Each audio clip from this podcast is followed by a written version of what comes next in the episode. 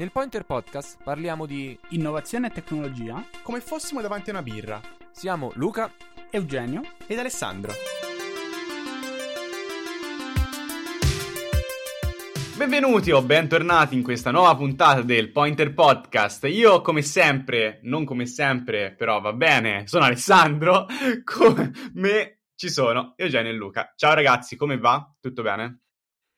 Ciao Alessandro, bentornato. Tutto bene. Tutto, tutto bene. bene. Cambiato... Cioè, cioè, ne abbiamo registrato un'altra ieri, però sì. va bene.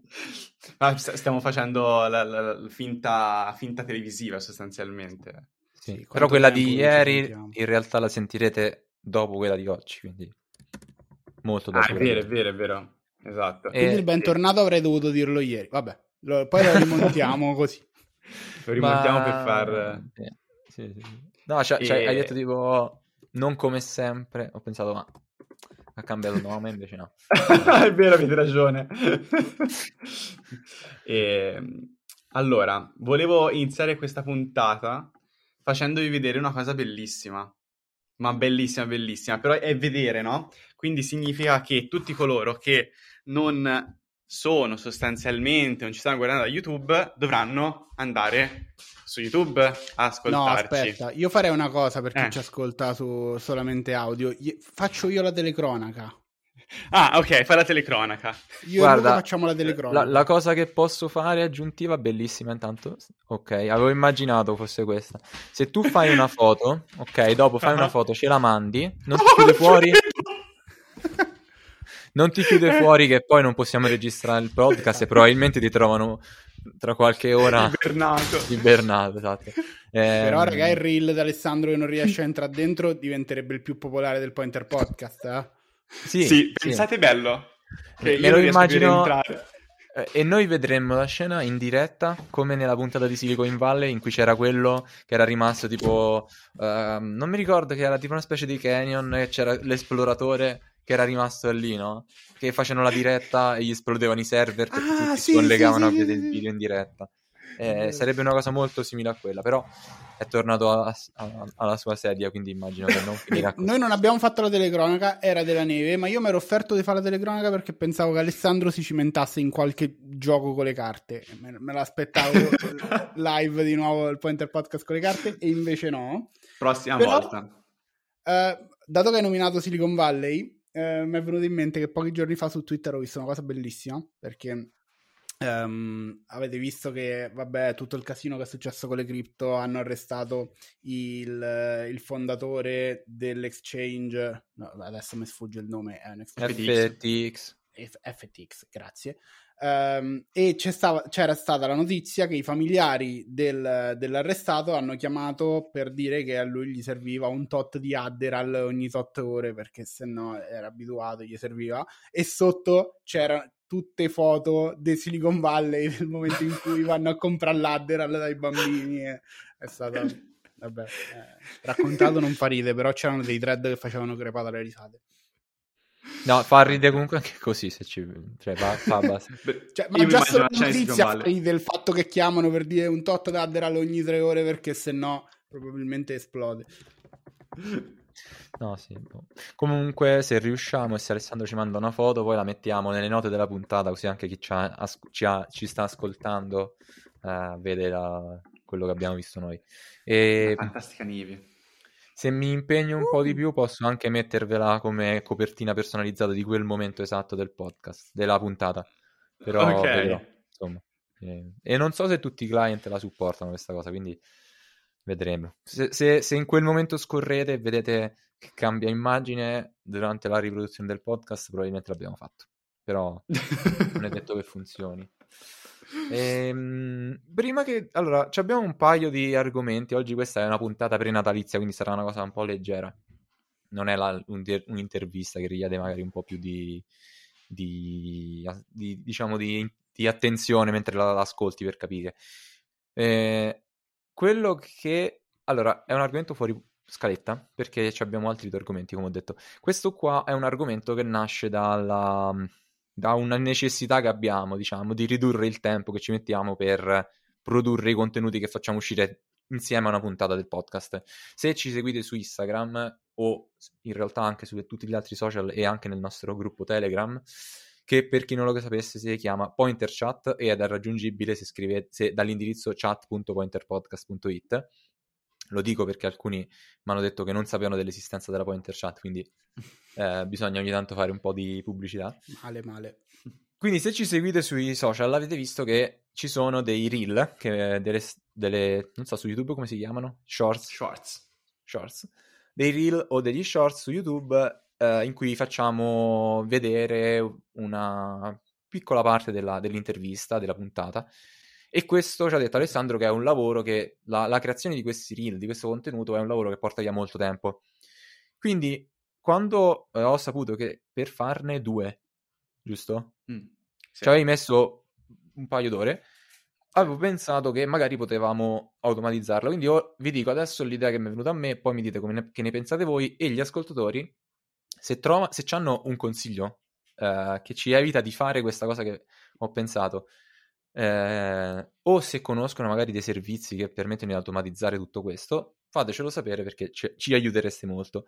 Quello che avevo pensato io in realtà era di prendere il video, quindi quello che, che tu comunque già hai in partenza, tagliare i pezzetti che tagli per fare in modo che sia tutto senza pause nel mezzo e senza scrivere la traduzione auto- a mano con il minutaggio, perché è questo, no? diciamo, quello che fai è scrivi la, sì. la traduzione, scrivi il contenuto, metti i minuti mm. e poi aggiungi su, su, mm, sì. su, Premiere, come fai? Diciamo, sì, la pipeline in generale è questa, che eh, comunque uno si deve riascoltare poi alla fine un po' tutto il video, perché mm-hmm. qua, quando è che funziona bene il reel? Quando ci sono o domande o cose che iniziano un po' di getto da parte del, dello speaker, mm-hmm. uh, a quel punto le individuate, quindi anche lì ci hai perso un po' di tempo, prendi, ritagli i pezzettini e poi devi eh, scrivere a mano il testo del parlato della persona e poi temporizzarlo rispetto a quello che dice su, su Premiere, esportarlo che è veloce e poi in realtà facciamo anche un passettino in più, lo carichiamo su Canva, il video esportato, ehm, perché abbiamo le grafiche su Canva in modo, in modo, tale che il template lo possono usare tutti nel caso in cui qualcuno non possa fare ehm, il, il, il, reel e poi lo, li fa un download. Questo per un reel ci vuole diciamo un'oretta. Ok, la cosa che avevo pensato era di, realtà di sfruttare un modello che è quello di OpenAI che si chiama Whisper, di cui avevamo già parlato in, in una puntata, che praticamente fa la conversione da audio a testo. E la cosa che ho visto è che ti dà anche il minutaggio di quando effettivamente le cose vengono dette. Mm. Ora, io non l'ho esplorato bene effettivamente questa cosa del minutaggio, come funziona, tutto quanto. L'avevo provato una volta, c'erano da Python, gli passavi il percorso della, del, del, dell'MP3 e ti faceva la conversione. E, mm. Però secondo me potrebbe essere una soluzione al problema, nel senso che noi passiamo il video, uh, lui genera una, tra- una, trascrizione con i minuti mm-hmm. precisi di quando effettivamente le cose vengono dette e la cosa che poi deve essere però fatta comunque da un umano è ricontrollare che quello che ha scritto è corretto, che però è comunque secondo me un lavoro minore rispetto a ascoltare il video, scrivere, mettere i minuti, è semplicemente un, un controllo e anche se magari sbaglia qualcosa si tratta comunque di, contro- di cambiare qualche parte del, della, della frase ma c'hai già i minuti. Uh, e poi sì. ho visto che per unirlo al video ci sono dei comandi che si possono usare con FFmpeg mm-hmm. uh, che ti unisce in qualche modo video e sottotitolo. Quindi anche lì potrebbe essere mm. interessante questo. Non so se mm. ci sono possibilità anche di magari aggiungere direttamente la grafica al video, ma immagino mm. di sì. Quindi si, si creerebbe, diciamo, uno script che prende il video, fa la trascrizione, tu metti a mano, fa, fai a mano un controllo, vedi se effettivamente c'ha senso quello che ha scritto e poi ti unisci tutto insieme e ti fa il video. Non so se è possibile. La trovo molto figa come cosa, molto molto. Tra l'altro, eh, non so se avete notato, ma ehm, incominciano, ad esempio, Instagram, eh, sicuramente TikTok, eh, non mi ricordo bene se, probabilmente anche Twitter, hanno messo questa funzionalità per generare i sottotitoli in automatico e eh, sembra, cioè, direi che esattamente rispecchia un'esigenza che evidentemente le persone stanno sentendo. Quello che abbiamo notato noi è che da quando abbiamo cominciato a fare i reel, le facevamo anche prima, ma i reel con le facce delle persone e con i sottotitoli eh, sono incrementati, diciamo, le interazioni con, con, i post. guardo stamattina le statistiche, sono, eh, sono impressionanti da quando abbiamo fatto questo, questo cambio di percentuale. Sì, sì ho visto anch'io, è molto più alto. E ho visto che in realtà c'è qualcosa di già pronto, simile, perché praticamente c'era, cioè, ho visto un paio di progetti su YouTube che usano OpenAI Whisper per prendere dei video tipo la puntata della serie TV e fare la, i sottotitoli in automatico. Quindi immagino che la cosa sia fattibile, facile che ci sia già qualcosa di, di pronto, quindi magari prendiamo, proviamo, vediamo qual è la qualità e quanto poi ci metti per cambiare mm. le parti che magari sbaglia, perché se sbaglia tutto a quel punto non so quanto effettivamente valga la pena perdere tempo ah, sì, a certo. rifarlo da zero in pratica. Vabbè, se non sbaglia Però... tutto, comunque potrebbe essere una roba carina da automatizzare e mettere open source. Sì, magari qualcuno esatto, della sì. nostra chat, se avesse voglia anche darci una mano, che so, roba del genere sarebbe figo. Sì, mm. sì, può essere un'idea carina di un progetto open source. In realtà, nella mia idea era tipo così. Non so se non vi faccio vedere questa Mm. parte perché mi vergogno un po' della parte a destra perché non era proprio, secondo me, il massimo come idea. Però vabbè, Mm. l'idea era che magari creavi la tua applicazione o solo desktop, ma Mm. secondo me per una cosa del genere c'ha senso farla anche mobile, che ti fa la trascrizione in modo decente, diciamo, e ti dà la possibilità di cambiare qualche pezzetto. Qualche app del genere c'è, ho visto, sono tutte tramite abbonamento, credo, o comunque tramite in app, eh, quindi hanno dei costi ovviamente, eh, però magari c'è possibilità di farci un progetto open source, fare un'app che ti puoi installare sul, sul computer per fare una cosa del genere, qualcosa del tipo gli passo il video completo de, di, Mm. del pezzetto che, di cui voglio mettere i sottotitoli, nel nostro caso va tagliato e va fatta vedere soltanto Sì. la parte centrale, quindi magari devi fare in modo che te lo centra, ti taglia le parti che non servono. Secondo me viene Sì. un progettino carino. Non so se ci avrò Sì. tempo di farlo, ma se c'è qualcuno interessato anche nella Mm. chat, magari ci scrivete e proviamo a iniziare qualcosa. Sì. Eh, voglio aggiungere anche io questa cosa. Um, super top che ci sono i caption, che stanno iniziando su Instagram i caption da questa parte, non l'ho ancora mai provati, eh, però se, penso che uno dei problemi di quella roba lì è che eh, se vuoi fare un contenuto professionale, un reel professionale di un podcast, vanno molti podcast dove fanno vedere le facce delle persone che parlano con i sottotitoli sotto, tu hai necessità di, di integrare molto bene eh, quella scritta del sottotitolo all'interno del reel, che sembra una varietà, ma ad esempio il certo font del, del, del, sottotitolo, quindi avere anche un'applicazione che ti permette questo livello di customizzazione che è maggiore rispetto a quello che ti offre blandamente eh, Instagram o, o, chi per loro, secondo me diventa molto interessante. Poi aggiungo anche un'altra, un'altra cosina che... Um, non so, mi, mi, mi, è venuta a pensarla, non è direttamente collegata, ma uh, sento, uh, non so se voi guardate Uh, Michele Molteni su YouTube. Uh, ha no. fatto tipo, è esploso qualche mese fa perché aveva fatto um, un video, lo seguivo un po' da prima, ma è esploso con questo video del mini bunker. Insomma, lui ha, ha preso un pezzo di terra, ha incominciato a fare questo um, uh, bunker scavando, arredandolo tutto dentro, super figo, bellissimo. E perché vi dico questo? Perché Um, nell'ultimo episodio in cui stava facendo invece costruendo una casa sull'albero, poco dopo, diceva sto cercando di voler um, ridoppiare tutti i miei video per, un, um, per, per, per renderli accessibili anche in altri paesi. E effettivamente questo è, stata una gran, sempre stata una grandissima barriera no? di chi eh, crea contenuti e ce l'abbiamo in qualche modo anche noi. Quindi Um, il, tu hai il pubblico italiano perché parli italiano, perché è una lingua che ti ci trovi confident um, e con l'inglese non è così automatico, lo spagnolo o il francese non ne parliamo neanche. Um, e ho visto che lui starà, uh, non so, prende una persona per ridoppiarlo, ma c'è anche MrBeast, che magari lo conoscete, è un, uh, non so come definire è super famoso, eh, ha fondato, comunque sta lavorando a un'azienda per permettere che siamo ah, tipo ma è quello del Cerbero? Eh, no, no, no, è un è americano questo. No, no. E se non sbaglio, perché sì, sì. E sta fondando un'azienda per permettere, infatti, a chi produce contenuti di cambiare lingua e esportarlo in lingue diverse. E lo trovo bellissimo perché pensate un, eh, ok, una persona su YouTube famosa che è famosa in Italia ma non è famosa all'estero perché parla in italiano. probabilmente li, dai, li ampli il mercato in maniera eh, incredibile. Poi magari non ha lo stesso appealing con eh, l'estero, perché magari, non so, dal punto di vista della cultura, anche quando uno parla, impatta parecchio sull'appealing poi che hanno le persone che l'ascoltano. Però potenzialmente sta facendo una cosa pazzesca. Non so, magari sarebbe sì. anche figo avere questa cosa per i podcast. È fighissimo. Mm, YouTube lo faceva, se non sbaglio, qualche tempo fa, mm. che c'era la traduzione automatica, però non era mm. mai troppo precisa. Cioè, si generava sottotitoli, eh, ma non erano a livello del, della lingua originale.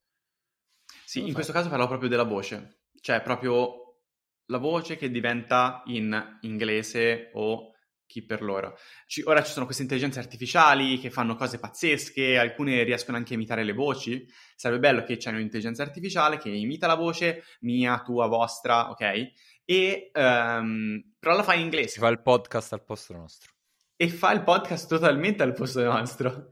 Però no, come traduzione, no? Perché a quel punto per le persone riconoscono la voce, um, uh, hanno un, sem- un, senso di familiarità con quella voce, ma soltanto che la voce sta parlando in inglese per noi aprirebbe un po' il, il pubblico. Non lo so, riflessione così. Butto lì una, una riflessione che mi sembra carina. Pensa a integrare una roba e ti fa la traduzione automatica e parla con la tua voce. Mm-hmm. Metti che non vai a controllare perché metti che lo traduci in varie mm. lingue, di cui alcune non, non, le conosci. Qual è il rischio che ti faccia una traduzione a, a, caso e tu vada a dire in una lingua completamente diversa un, una roba che magari è, è super Pensa. pesante? È vero, pensa però li stai creando posto di lavoro perché tutte quelle persone che magari fanno... Che fanno causa. Eh... no, quelle persone che uh, sanno le lingue, che hanno una forte specializzazione, che sono madrelingua o comunque sanno molto bene una lingua, ti fai fare il controllo, no? Tu hai aperto il tuo mercato in maniera esponenziale, parte di, quei, eh, di quell'ingresso che riesci a ottenere lo, eh, lo usi per, per assumere una persona che fa questo tipo di lavoro. E sì, è no, interessante. Col controllo questa... è figo la, la, la, possibilità di fare questa cosa qua. E trovo simpatia questa cosa del tipo, ah, queste intelligenze artificiali fanno le traduzioni automatiche, tutte le persone che hanno studiato lingue per fare i traduttori non, non serviranno più, poi questa è una cosa molto generalista, qua non funziona veramente così, però in, in, questo caso vedi che in realtà la tecnologia un po' toglie ma ricrea anche in un altro posto, no? Potenzialmente queste persone che l'intelligenza artificiale ha tolto lavoro, in realtà lo ricrea per magari controllare i contenuti. Così. Oltre al fatto che noi non avremmo mai pagato un traduttore per, tradurre. No, nel senso che um, abbassa il, la barriera d'ingresso in certi mercati, a, aprendo poi a consulenze più piccole di specialisti. Nel senso che, mm. ecco, noi sì. comunque non faremo nemmeno quello dell'intelligenza artificiale. No, scherzo. no, a parte... Però figo quello che diceva Alessandro in realtà è più o meno fattibile nel nostro caso perché usando Whisper, come ho detto prima, per generare il sottotitolo in italiano, Whisper te lo genera in, in, qualsiasi lingua più o meno, cioè in varie lingue, non mi ricordo adesso quante sinceramente, però l'inglese sicuramente sì. Quindi noi volendo possiamo partire dal nostro video solito, reel in italiano, ma generare dei sottotitoli in inglese, che ok, lo possiamo fare anche eh, manualmente noi perché più o meno l'inglese lo parliamo, certo magari non lo possiamo fare in francese magari con Whisper è possibile anche questo. Di nuovo c'è il problema che diceva poi Eugenio, che comunque va in qualche modo valutato anche il, il contenuto che crea, perché se è in inglese, ok, lo valuti, se è in francese, che non so, io non lo parlo, non credo, non so se vuoi parlare del francese, ma non eh. credo. Eh, Eugenio sì, sì. Eh, eh, in quel caso andrebbe comunque valutato. E poi comunque sì. una cosa che avevate detto era sempre il podcast generato dall'AI, in realtà c'è una cosa simile, non l'ho ascoltato, ho visto parecchie notizie però al riguardo, eh, si chiama podcast.ai e mm. praticamente mm. ci sono, è un podcast, eh, sto adesso sulla pagina, quindi dicono è un podcast che è, gener- è generato da un'intelligenza artificiale e praticamente quello che, che hanno fatto Uh, ci sono due episodi attualmente. Il primo è Joe Rogan intervista Steve Jobs e il secondo è Lex Friedman intervista Richard Feynman uh, e è generato da un'intelligenza artificiale. E, e, a questo punto, dato i nomi delle persone che sono state intervistate, dato il nome della persona che è stata intervistata, immagino che sia completamente generato dall'intelligenza artificiale, quindi non solo il contenuto, ma anche proprio la voce delle persone che, eh, Ah. che, che sono nel podcast, perché c'è l'intervista a Steve Jobs, quindi è un Certo. po' complicato. eh, che- Com'è complicato che l'ex Friedman faccia un'intervista di 20 minuti e non di 8 ore. Ah, Chi- chiaramente non è lui. sì, sì, sì, Super 21 minuti da prima, 19 da-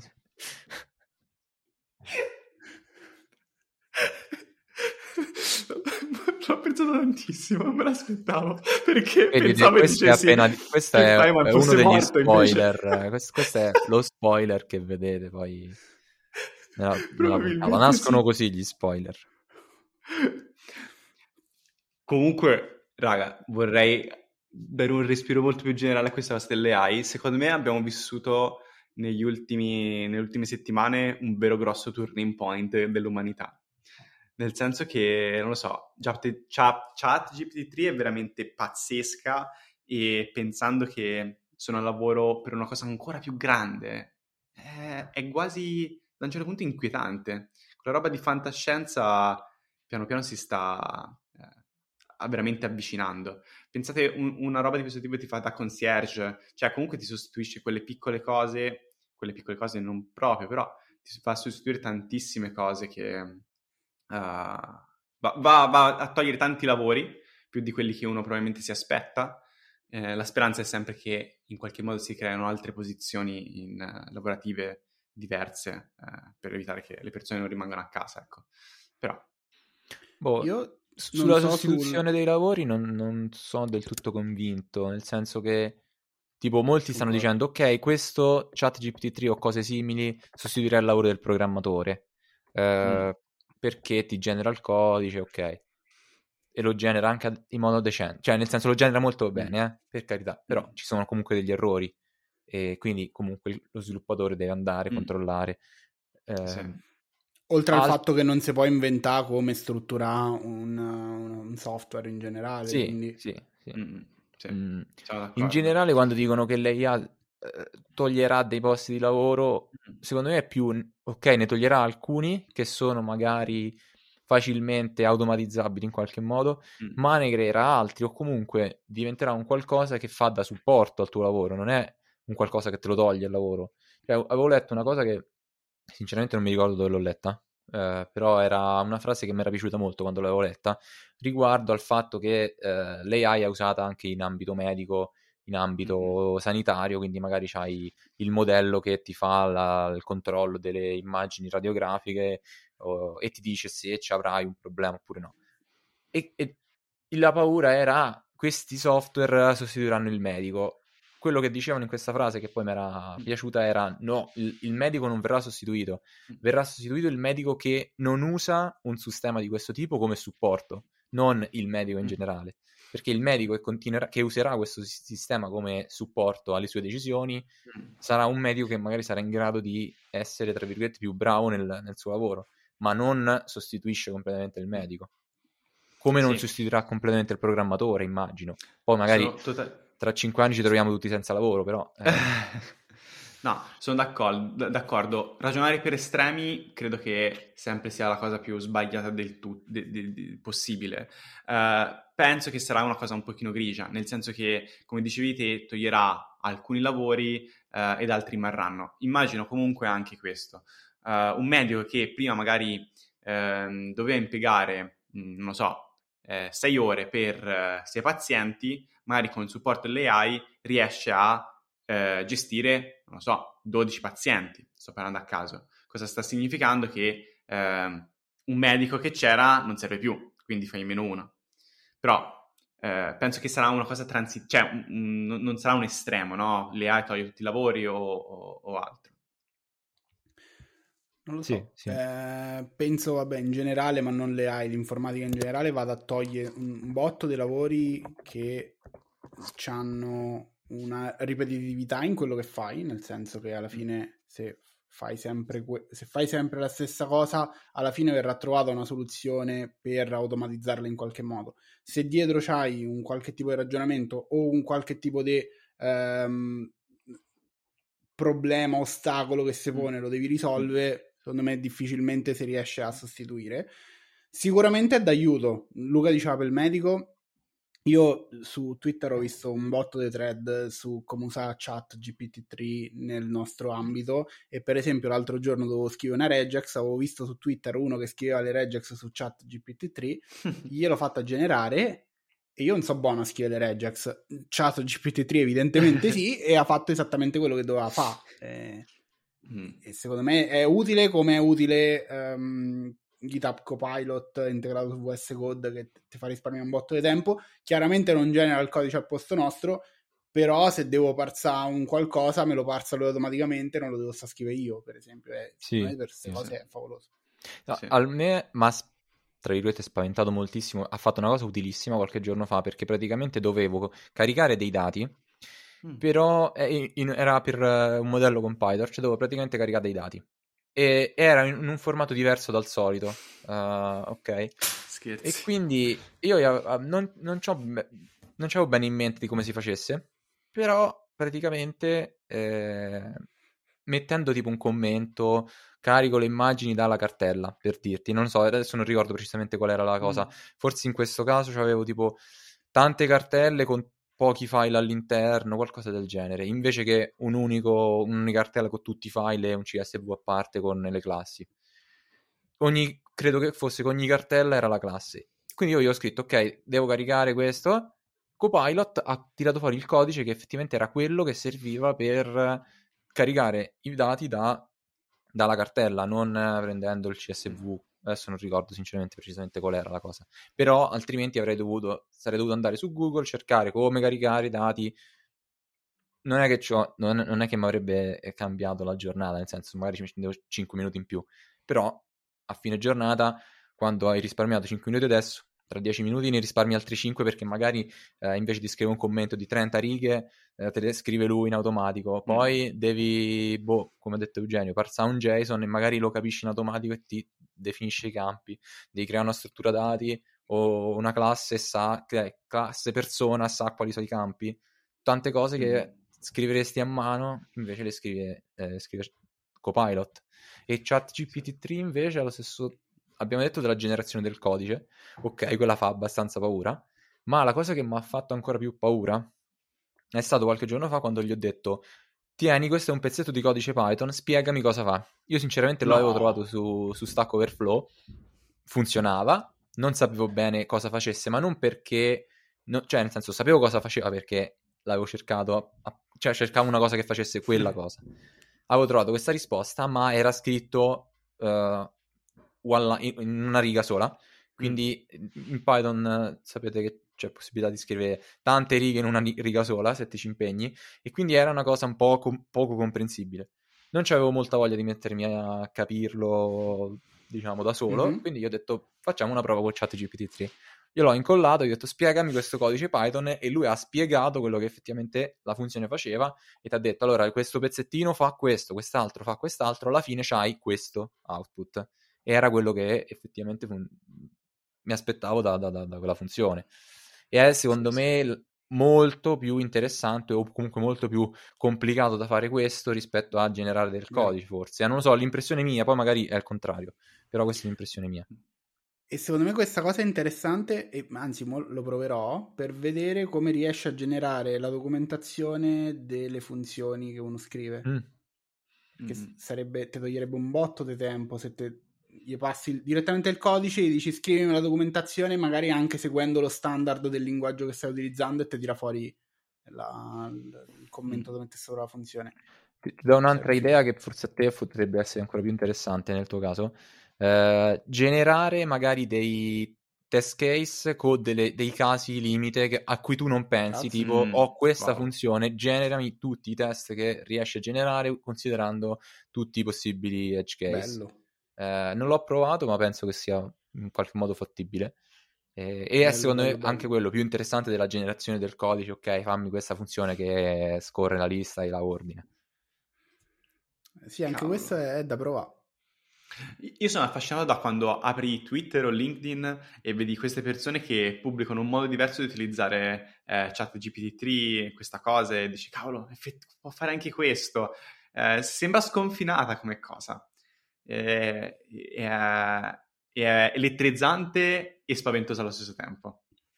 sono... Eh, so, ok, spesso no, eh, le persone che non fanno informatica, non fanno matematica, non, non sanno come, come, come, funziona questa roba di AI, sono, è da anni che sono spaventati e dicono, ah, l'AI arriva, ora ci ammazza tutti, persone super, eh, i robot intelligenti. E però, diciamo, quando li studi sai come funzionano, no? E ora arrivi a un punto dove in realtà non si capisce più come fanno a fare questa roba. Cioè, te butti dentro la roba, loro si imparano e, e a un certo punto quello che fai è semplicemente ti fidi della risposta. Cioè, devi comunque controllarla. Quello che mi aspetto è che si creeranno forse tanti lavori che dovranno validare l'output di un. Questa è la cosa che... Ma, però, torna- tornando proprio al caso nostro, no? agli esempi mm. che abbiamo fatto noi, se ci fosse un lavoro che eh, diciamo, il ruolo di una persona è scrivere la documentazione del codice. Probabilmente mm. è giusto che quel lavoro venga sostituito da un tool che scriva la, la, la documentazione per te, no? O se il mio lavoro è eh, fare i test, per carità, è già una cosa leggermente diversa perché devo ragionare sugli edge case, però se a un certo punto tiriamo fuori un tool che eh, automatizza i test eh, anche con input diversi, banalmente esistono, no? Mm-hmm è giusto che quel ruolo scompaia probabilmente, perché non, non mi stai, anzi, perché l'apporto che dai tu forse è minore di quello che può dare una macchina che mm, può pensare a una quantità di edge case o può testare con una quantità di input totalmente diversa. Quindi sì, noi secondo me abbiamo semplicemente trovato un acceleratore per, per, per, di, di, dell'umanità in qualche modo, no? Perché ci sono anche AI che risolvono teoremi, uh, cose, uh, cose assurde. Anche no? chat GPT-3 lo fa. Cioè, se glielo chiedi ti scrive un paper su qualcosa. Poi, è un altro discorso quello che ci scrive dentro. C'è anche quello di, di, face, di Meta, Galactica si chiama, che mm-hmm. genera dei paper, ha scritto tipo... Qualche... Non so se era chat GPT-3 o sto Galactica, ha scritto un paper, gli hanno chiesto scrivi un paper sulle... Ehm, sui pro del mangiare il vetro e ha scritto un paper sui pro del mangiare il vetro, una cosa del genere. Sì. Eh, sì. Sai quante persone cominciano a scrivere paper me... usando chat GPT-3? Eh, ma forse qualcuno già l'ha fatto, eh, perché abbiamo... le- leggo cose che non possono essere state scritte da un umano. persone che riconoscono AI. Oh, anche questa cosa è intelligente. È un grande test Turing questo, eh. Eh sì. Scrivi un paper è. e ti dirò chi sei, se sei una macchina o un umano. Io volevo dire una cosa su, riguardo a quello che hai detto tu, però, Eugenio, perché tu hai detto, ok, eh, con chat GPT potrei generarci la documentazione oppure ci genero i test, però nei test ti rendi conto se effettivamente funzionano o no, perché se non passa, ok, l'ho generato con l'AI, vado a vedere, ok, passa perché ho sbagliato qualcosa io o passa perché magari me l'ha scritto male. Nella documentazione dovresti comunque, secondo me, o ti fidi, oppure serve comunque il validatore, perché se la documentazione te la scrivi male e ti scrive che una funzione funziona in un modo, ma in realtà ne funziona in un altro, magari tu ti fidi di quello che ti ha detto, gli passi un input come dice le AI e perdi ore a capire perché non funziona, oppure uh, perdi tempo a cercare un modo per farla funzionare nel modo in cui vuole, vuole la documentazione. Quindi anche lì, secondo me, il validatore serve. No, io sono so d'accordissimo. Infatti, secondo me non è che vai a utilizzare un tool del genere, ti fidi e metti dentro, però ti riduce un botto il tempo che ci metti. Se per scrivere se scrivi una funzione ci metti boh, che ne so, butto lì un'ora e per mm. scrivere la documentazione ci metti un quarto d'ora, magari 20 minuti. 20 minuti so, magari sono tanti, no? Se pensi che è un terzo sto buttando da, dati a caso, però eh, se chat GPT-3, GPT-3 o chi per, per, lei ti riesce a genera, generare la eh, documentazione, a te rimane solamente di rileggerla, la funzione l'hai scritta e lo fai subito. Tra l'altro ti aiuterebbe, secondo me, un botto a automatizzare il lavoro che fai, nel senso che io adesso, a me capita che le documentazioni le scrivo quando le devo scrivere, mi capita di scrivere la funzione, poi passa un'altra funzione e poi magari dopo una settimana torno sopra a scrivere documentazioni, cosa che a quel punto lo fa immediatamente. Si tratta di rileggere quello che hai mm. appena fatto validare se quello che ha tirato fuori è giusto o non è giusto e dire ok, trascrivilo, modificalo. Lì è perché non usi un linter che ti evidenzia tutto come errore se non hai messo la documentazione. Perché se usi... Madonna. appena usi uno di quelli ti passa Lo la voglia togli. di non scriverla subito. Ah, sì, sì, anche Ti passa la quello. voglia di usarlo. Io, eh, per sbaglio ce l'avevo ancora attivo quando stavo facendo gli esercizi dell'Advent of Code e, e mi segnalava tutto come errore. No? Ok, eh, ok, s- eh, non è un progetto che deve fare chissà cosa, nel senso, anche se uso 15 if in una funzione non c'è bisogno che me lo segni come errore.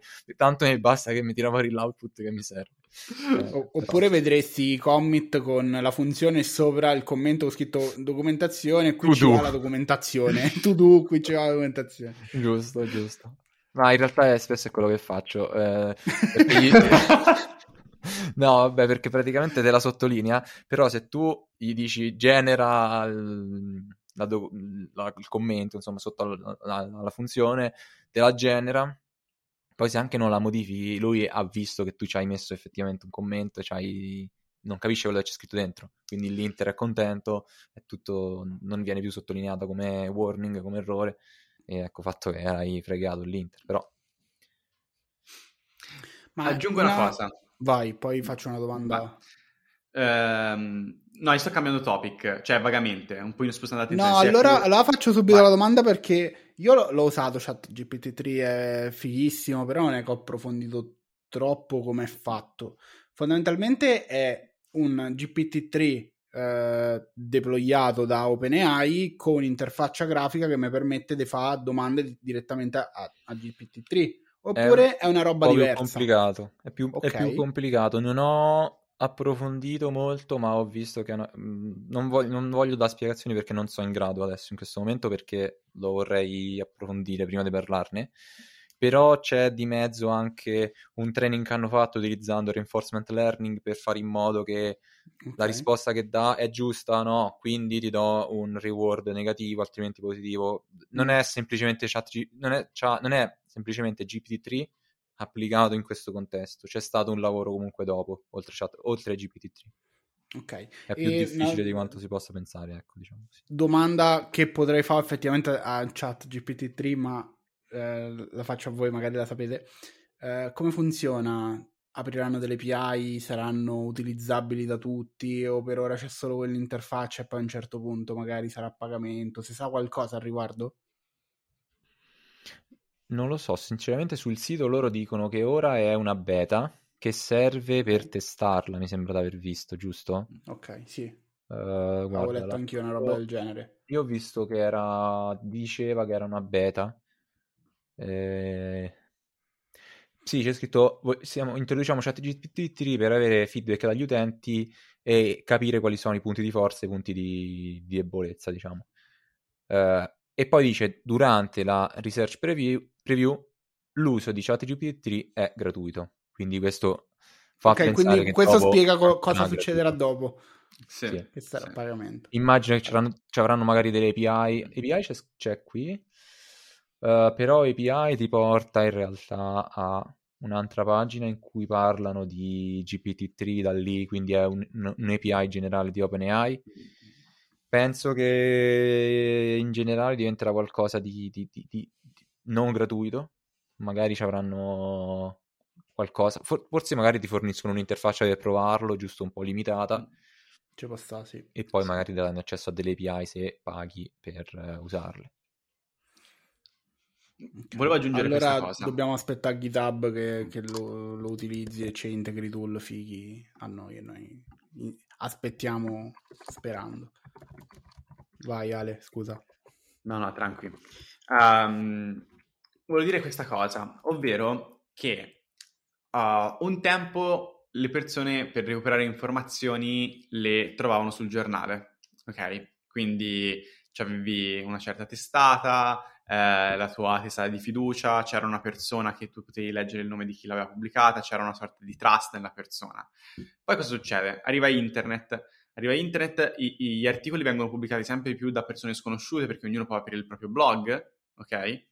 E eh, incomincia anche probabilmente qui veramente il problema delle fake news, dove non puoi sapere chi ha pubblicato, cioè non puoi sapere se effettivamente è la verità o meglio, lo potresti sapere, ma le persone per infingardia non approfondiscono mai il motivo per cui viene detta una certa cosa, se è vero o meno. Ora in realtà con già chat GPT-3 e tutto quello che, che orbita intorno, fai un livello di astrazione ancora superiore, ovvero chiedi direttamente alle AI una certa informazione e tu, uno, non puoi sapere chi l'ha scritta, non puoi sapere ehm, se è vera, a meno che tu non vai effettivamente vai a ricercare su internet le informazioni, però quello che ti dà come output chat GPT-3 eh, ti aspetti che sia una sintesi generale di, di quello che c'è online. Quindi, da un certo punto di vista, non lo so, io personalmente come utente mi, a un certo punto mi troverei a fidarmi, non ciecamente, ma molto molto di quello che mi scrive un AI, senza domandarmi da dove tira fuori quelle informazioni. Non so se è una cosa che percepireste anche voi. Secondo me boh, mm. dipende. Cioè, dipende dal tipo di ricerca che faccio. Se è una roba superficiale, mi va anche bene, magari. Non l'ho ancora mai mm. usata per fare ricerche, però mi andrebbe no, anche bene una, risposta Dico per roba generica. superficiale. Per roba superficiale mi andrebbe bene. Se dovessi fare mm. una ricerca specifica di cui ho bisogno, ho mm. bisogno di certezze, non mi potrei affidare. Ma perché in gen- però in generale, secondo me, questa cosa vale per chat GPT-3, ma vale anche per Google. Nel momento in cui fai una ricerca specifica e ti servono informazioni di un certo livello, non ti basta per il primo blog che trovi, vede quello che ha scritto, ti servono eh, mm. fonti, ti serve vedere quelle fonti a cosa portano e, e tutto quanto. Mm. Mm secondo me dipende dal, dal, livello delle informazioni che ti servono. Sì, certo. Sì. No, sì, sì, sì, sì. Quello sono totalmente d'accordo. Però sì, Sono... per informazioni base sicuramente cambia tutto, perché a me basta e avanza quello che mi tira fuori adesso Google col primo risultato, poi chat GPT-3 con quello che mi dà. Però, eh, come detto, dipende dal, dal, tipo di risposta che stai cercando. Cioè, sì. metti che stai cercando una risposta legata alla salute, non, cioè teoricamente non ti dovresti fidare né dal primo risultato di Google né di chat GPT-3. Esatto. Se sto cercando, uh, non lo so, mh, mm, una cosa più banale, tra virgolette, mm. eh, allora a quel punto, vabbè, dici, ok, se sbaglio che succede? Boh, vabbè, magari si bruciano i biscotti perché c'è scritto che devo tenere 30 minuti invece che 20. Eh, sì. Eh, è vero, è vero, è vero. Quindi sì, questo è così. Eh... Mm. Ehm, ok, allora, eh, questa cosa mi, mi, mi, prende un botto. Uh, aggiungo anche questa qui, che era la, la cosa che avevo parlato uh, anche con Luca qualche giorno fa.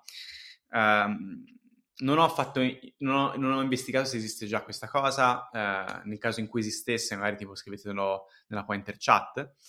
abbiamo visto che con chat GPT-3 un grande problema è di definire su cosa è stato allenato il modello. Potrebbe involontariamente eh, essere stato allena- allenato su roba protetta da copyright e magari eh, questa, diciamo, ehm, l'azienda che ha allenato chat GPT-3 non ha pagato questa persona che ha prodotto ehm, quel tipo di contenuto col copyright al fine di poter allenare il proprio modello. Quindi dato che a un certo punto, quando un modello viene allenato con tutte queste informazioni, è molto complicato capire su quale elementi di training era stato allenato, quindi capire se quella roba era protetta a copyright o meno, eh, e la persona che ha prodotto quel, quel prodotto non è stata giustamente eh, pagata per, per, quel dato, sarebbe interessante avere un, una, una polizia dell'intelligenza artificiale che va a giro per la rete e incomincia a interrogare nel loro linguaggio, ok, le altre intelligenze artificiali in modo tale da eh, far eh, emergere se ha utilizzato uno specifico dato per poter essere allenato oppure non. Perché qual è lo use case? Lo use case è io sono artista, io ho prodotto una musica, un quadro o un tipo di immagine e voglio sapere se qualcuno ha usato le mie informazioni, i miei contenuti senza pagarmi per, ehm, per allenare dei modelli che poi vengono usati dalle persone. E, non lo so, la, la troverei una necessità del futuro, oserei dire. Non, um, uh, la trovo una cosa imprescindibile se, se, questo, trend, se questo trend continua. E non so voi cosa ne pensate di questa cosa e ditemi voi, poi vi aggiungo anche un'altra cosa. Sì, quello che cioè, quello che ti avevo detto quando mi avevi un po' parlato di questa idea è che comunque qualche studio c'è già che cerca di capire se appunto un dato è stato usato in un modello o meno. Eh, ci sono anche dei casi abbastanza famosi di modelli in cui è stato trovato qualcosa che teoricamente non doveva essere usato per quel tipo di, di quel, per quel fine. Eh, no, però sono per modelli diciamo più piccoli, tra virgolette, piccoli, sempre... Eh, in questo caso, secondo me, diventa molto più complicato cercare di capire se un, un dato è contenuto o meno, anche se in realtà diciamo che quello che viene fatto molto spesso è dire ok, io provo questo modello con questo dato e poi lo dovresti provare senza il dato, cioè tu ti, ti fai lo faccio molto semplice, ti alleni due modelli. In un modello lo alleni con tutti i dati che hai a disposizione più i miei, in un altro con tutti i dati che hai a disposizione ma non i miei. E poi li interroghi e vedi come reagiscono. Se reagiscono in modo diverso, probabilmente in uno è stato usato dei dati e nell'altro no, e ti rendi conto della differenza. Mm, sì. Quindi ci sono delle tecniche che magari evitano che si noti la differenza per Mhmm, diciamo, nascondere il fatto che quel dato è stato utilizzato e allo stesso tempo ci sono delle tecniche che invece ti attaccano il modello e ti dicono ok, questo dato tu l'hai usato durante il training. È un problema questo tipo di attacco? Teoricamente sì, perché eh, supponi di avere un, un, modello che ti fa una previsione di, di qual è la, il tipo di terapia per una certa malattia. Mm. Faccio un attacco per vedere se i miei dati sono in quel modello. Metti che eh, era un modello che ti dice la terapia migliore per il diabete, quello che tu alla fine sai è che io ho il diabete. Se non mi trovi mm. nel dataset a quel punto, cioè se non mi trovi nel, nel training, sai che non ho il diabete. Comunque alla fine in entrambi i casi hai qualche informazione in più sulla persona di cui stavi considerando i dati. Mm, mm, mm, mm molto interessante, molto. Non Mentre so se primo... esisterà una sorta di polizia, come dicevi tu, di, delle reti neurali o se sarà una cosa molto più, diciamo, dedicata sempre a, nell'ambito della ricerca per capire se ci sono sistemi di, di, questo tipo che hanno questo tipo di problemi, se sono fair, anche perché anche quello è un altro problema di cui abbiamo parlato moltissimo eh, ultimamente. Anche ChatGPT3 immagino ci avrà i suoi soliti problemi di, di fairness, quindi eh, sì. ogni tanto ne escono fuori di questo tipo, quindi immagino che ce ne abbia anche da ChatGPT3 in qualche modo. Due domande su queste cose che hai detto tu. La prima soluzione, se, se l'ho capito bene, è riallenare un modello, vabbè, con i dati che è quello che ci aspettiamo, già è stato allenato, e uno senza dati, però non, non sarebbe estremamente costoso per, per modelli così grandi. Quindi, sì, esatto. Se, secondo te, quindi infattibile? Oppure... Per un modello così grande, secondo me sì. Quello che viene fatto molto spesso è che in realtà sì, per un modello così grande sì. Eh... Diciamo che spesso quando fai questi attacchi tu ti alleni dei modellini okay. più piccoli che imitano il mm. comportamento mm. di quello più grande, fai in modo che in alcuni casi esempio. nel dataset di training ci siano certi dati e quindi tu sai quando ci stanno e sai quando non ci stanno. Quindi magari hai una rete neurale, ti alleni un uh, random forest su, de- su mm per simulare il comportamento della rete neurale, però in alcuni casi usi dei dati, in altri no, e alla fine sai come si comporta la rete neurale. Comunque, se volete approfondire, mm. magari possiamo parlarne meglio se l'argomento interessa. L- l'attacco si chiama Membership Inference Attack, ci stanno un sacco di articoli online.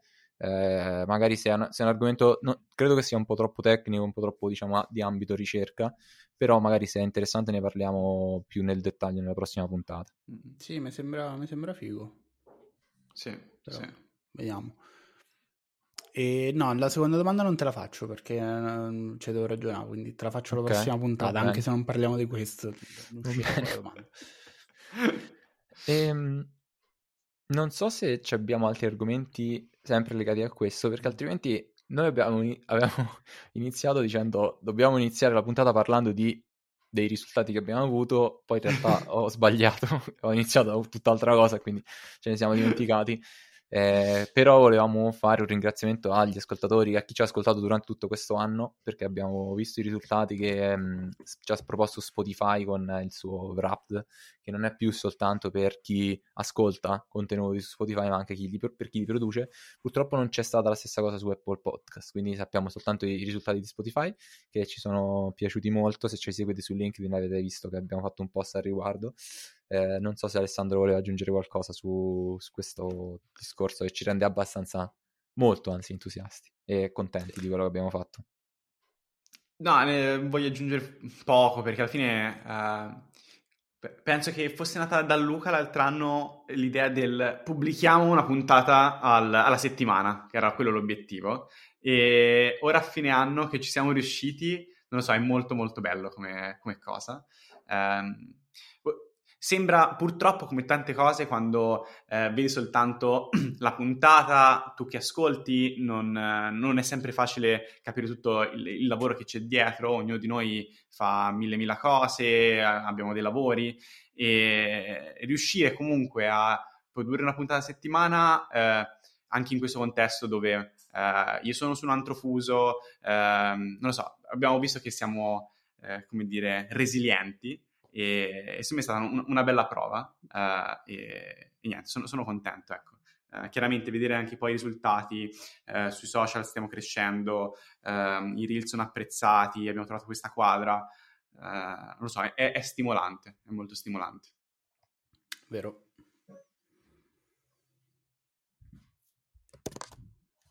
Eugenio, oh, è incredibile, eh? potevi dire delle cose belle anche te, non, so, non so mai che dire queste cose, tanto uh, un sacco di cuoricini a chi ci ascolta e, e, e basta.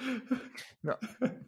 Noi come argomento della puntata finale avevamo pensato anche un'altra cosa che però tagliamo un po' perché siamo andati un po' lunghi con gli altri discorsi che ci hanno preso abbastanza, però io nella scaletta vedo una cosa che, di cui vorrei almeno sapere di che cosa si parla, poi chiudiamo perché avevamo parlato, pensato di parlare un po' di qualche regalo di Natale particolare che è possibile fare magari a qualcuno un po' più nerd tipo noi. E ehm, c'è scritto Exploding Kittens. Allora, sì, Cos'è? perché poi non, non ho aggiunto niente, però sicuramente lo conoscono tutti, però se cercate un regalo sotto i 10 euro, secondo me è fondamentale, è un giochino dove ci sono i gatti, e questo già è, sufficiente, cioè potremmo chiuderla qui, compratelo, sono i gatti, costa meno di 10 euro, va preso. Uh, no, è un giochino di carte carino per due giocatori, ma c'è anche la versione che sta sotto i 20 euro, dove mi sembra è per un gruppo di persone, no, senza mi sembra, è più un gruppo di persone, ci ho giocato, è fighissimo, mm. e c'è tutte carte, uh, lo scopo del gioco è non farsi esplodere un gatto in mano. Se ti esplode un gatto in mano, tu puoi disinnescarlo. C'è la carta che è il disinnes gatto e ti permette di disinnescare il, il, gatto esplosivo.